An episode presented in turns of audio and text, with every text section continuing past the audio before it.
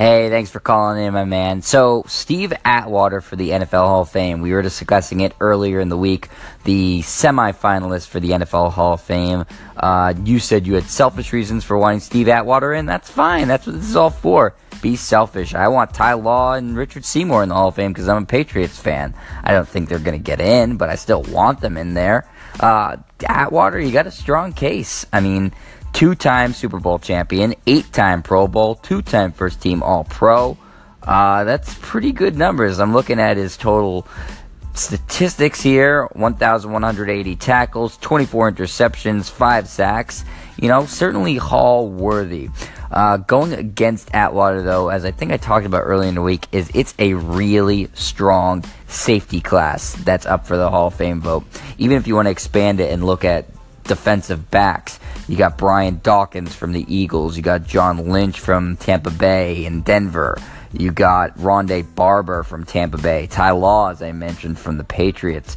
Some really good defensive backs up for it. So that makes things a lot more tricky when trying to get your boy Steve Atwater in the Hall of Fame.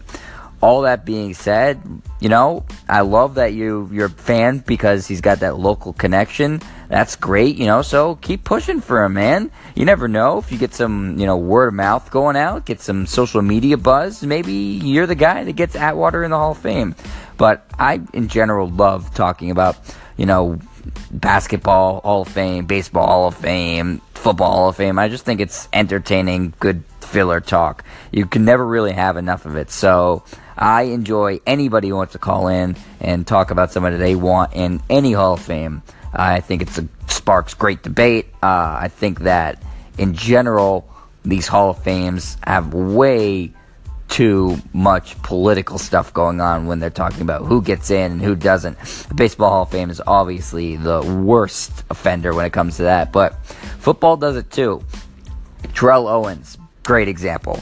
He should have already been in the Hall of Fame. You could make an argument he's one of the top 3 wide receivers of all time, but because he's been kind of a dick in his NFL career and had trouble with teams, stuffy Hall of Fame voters go, oh, we don't want somebody with this kind of bad personality in the Hall of Fame. It's about the numbers. It's about how well you performed on the field. So, again, I love talking about the Hall of Fame because I think as fans, we actually have a better sense of who belongs in the Hall of Fame than a lot of the people who actually vote on it. So, you know what? Steve Atwater, do you?